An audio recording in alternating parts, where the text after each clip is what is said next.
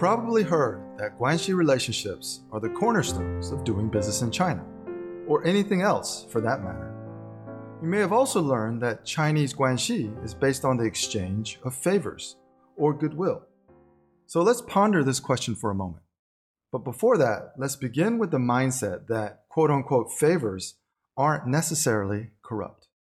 It is primarily cultural and can include a wide variety of things, including just saying something nice, or in Chinese, 给面子.给面子 means giving face to someone by saying something nice or complimentary. So, how does a Chinese person respond when they don't receive the reciprocity they expect or feel they are entitled to? Or better yet, when they feel disrespected? And let's go even one step deeper. How should they respond within the context of Chinese societal norms?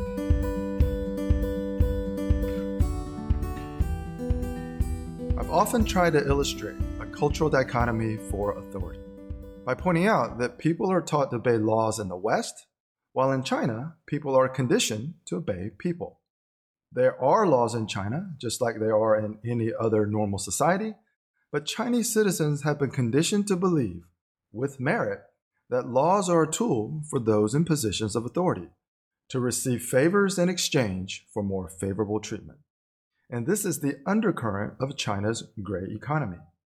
People grant favorable treatment and opportunities at their behest.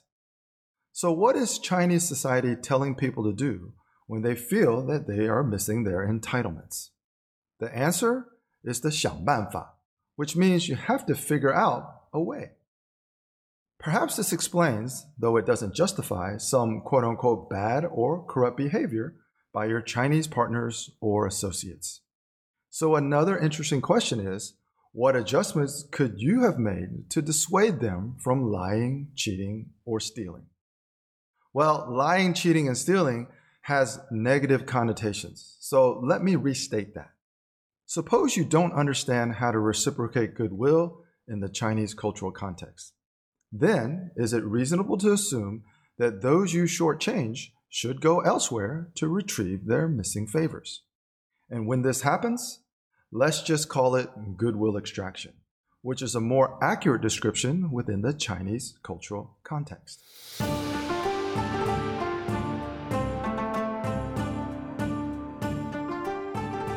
To truly understand how Chinese Guanxi works, it's helpful to imagine that the exchange of favors is necessary for Chinese society to function. Just like Western societies couldn't function if the majority of us didn't default to truth with strangers. Imagine if every person at Walmart didn't trust the cashier and had to carefully review every price of every item on the receipt before concluding their purchase. How much longer would the lines at Walmart be, and who'd be willing to shop there, or anywhere else for that matter? Now, suppose the exchange of favors or goodwill is the lifeblood of Chinese DNA. In that case, we can assume that their survival instincts will compel them to extract it from elsewhere in the Chinese value chain when they are been deprived of it from you. Which brings us to the story of Jack, my first local channel partner in China.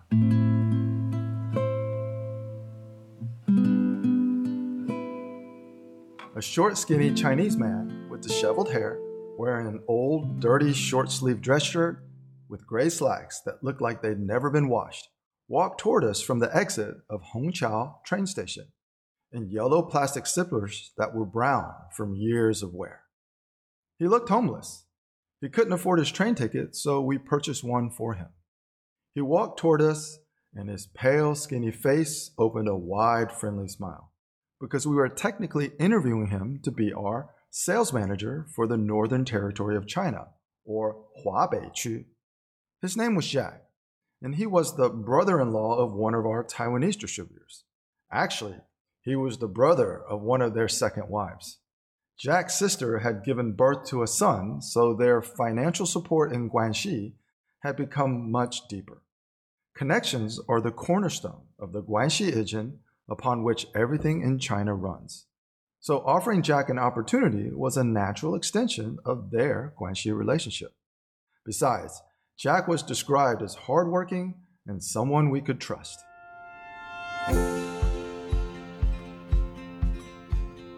Remember Vincent, the business partner I met at Blue Marlin? We began our friendship with zero 利益关系. Li Yi equals mutual interest plus impact significance at any moment in time. But it's not static. Instead, the Li Yi guanxi you have with someone is dynamic. So your situational awareness of Li Yi is both relevant and critical for assessing the situation.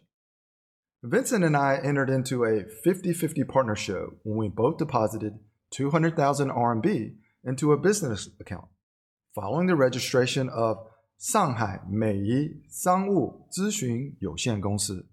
We registered our partnership as a business consulting limited liability company in Shanghai, and our Li Yi was equally significant at 50% equity.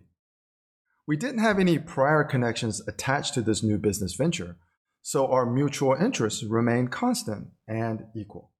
Now, if we'd begun sourcing supplies from one of Grace's relatives, then the Li calculation would change. If you recall, Grace is Vincent's wife, and she became the sole marketing executive in our company.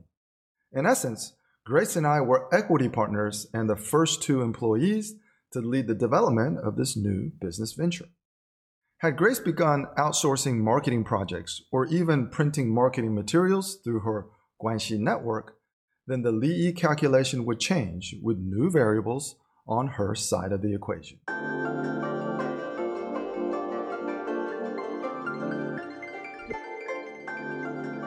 Jack was a Chinese history major who studied calligraphy. So he was one of the few people you could meet in mainland China that could read and write traditional Chinese characters. We had asked our Taiwanese distributor to help establish a presence in mainland China after most of our key automotive accounts moved manufacturing there due to the low cost of labor.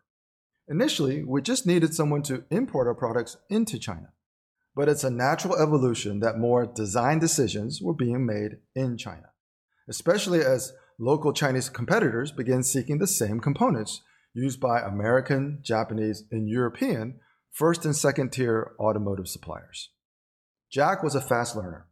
Our products were highly engineered materials with complex chemical formulations used to extend the life of components operating under extreme friction and wear conditions.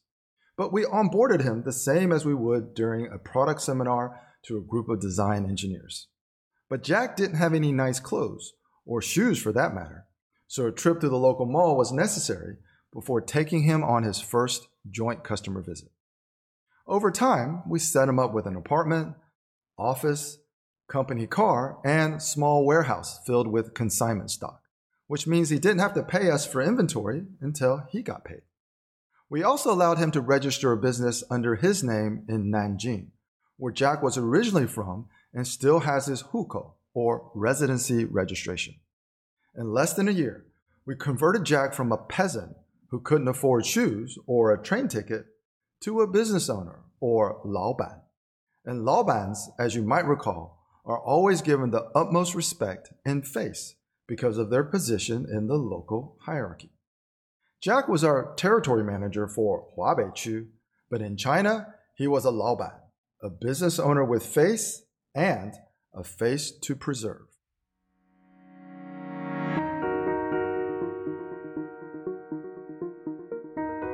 Before condoning or chastising Jack's goodwill extraction activities, let's try to get into his mind, his Li Yi calculation, and what Chinese cultural and societal norms are whispering in his ear. Let's begin with his face, or mianzi. After several rounds of joint customer visits, our role retreated to applications engineering and technical advisory support. Jack transitioned naturally into his sales and key account management role, which meant he began developing his own Guanxi with purchasing managers and others to build his Guanxi network of connections. As is typical with Chinese salespeople, Jack knew how to hua da bing, which means to paint an exaggerated picture of value, benefits, and returns to entice someone to commit for fear of missing out, or FOMO. He gives them face and they reciprocate through their requests. You see, every customer visit is an opportunity to earn more business. But what happens when Jack isn't able to reciprocate to the lifeblood of his burgeoning Guanxi network. Let's say our customer requests something as simple as a price reduction, but Jack has no control over our prices. He comes to us with many reasons to lower our prices, but we refuse to budge. How does Jack massage the answer of no? And how does he reciprocate the face he was given when the customer accepted his call request? And what predicament does this create for him?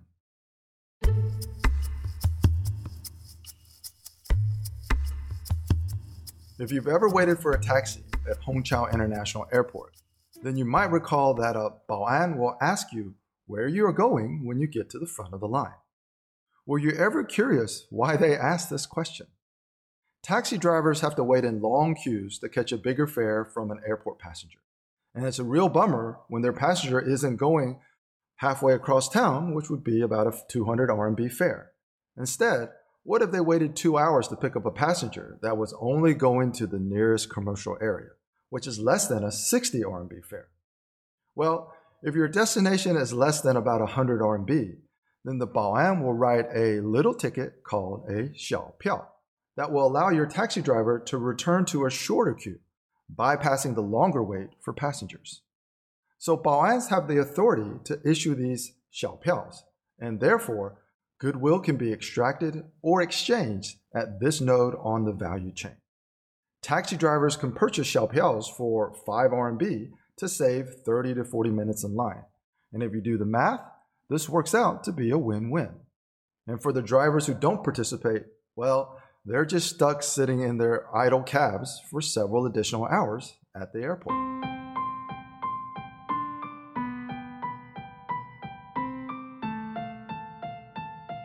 Now let's imagine that the purchasing manager is like a bao'an, a gatekeeper for opportunities, and Jack is a taxi driver. The purchasing manager says to Jack, I have these xiaopiaos that can save you lots of time and money, but I need a price reduction. In actuality, any cost savings might not directly benefit the customer, though some of his employees may be happier for their additional hui souru or gray income. And do companies know this is happening? Yes, of course. In Chinese, it's called 睁一只眼闭一只眼, which means to turn the blind eye. But in practice, the implications are profound because culturally, everyone expects reciprocity and condones goodwill extraction from everyone else. So the real question we need to answer is this What forms of reciprocity would have altered Jack's Li calculation and prevented him from misbehaving? And what signs during all of the eating, drinking, and socializing throughout our honeymoon period would have indicated that Jack's dilemma was reaching a tipping point? What dilemma, you ask? Chinese constantly struggle between doing what's right and doing what's best. Again, I need to put this into context. No one that you meet or partner with in China sets out to deceive or steal from you. They'd all prefer to continue deepening their Guanxi relationship through the continual exchange of goodwill. We unintentionally force them to extract goodwill from other parts of the value chain when we fail to reciprocate appropriately.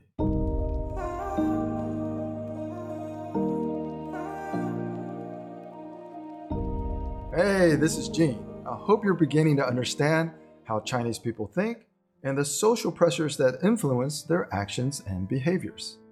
A necessary mindset adjustment that will serve you well is to believe that no one in China begins a relationship with the intention to misbehave. Instead, we force them into difficult positions with our cultural ignorance and our inability to listen in context. So make sure you're subscribed because the next episode will take you deep into the realm of a Chinese state owned enterprise that's exclusively inhabited by those with an iron rice bowl mentality, or 铁饭碗. You know, China is not homogeneous, but understanding the iron rice bowl mentality and its influence on Chinese thinking will highlight many incongruencies that you will likely encounter.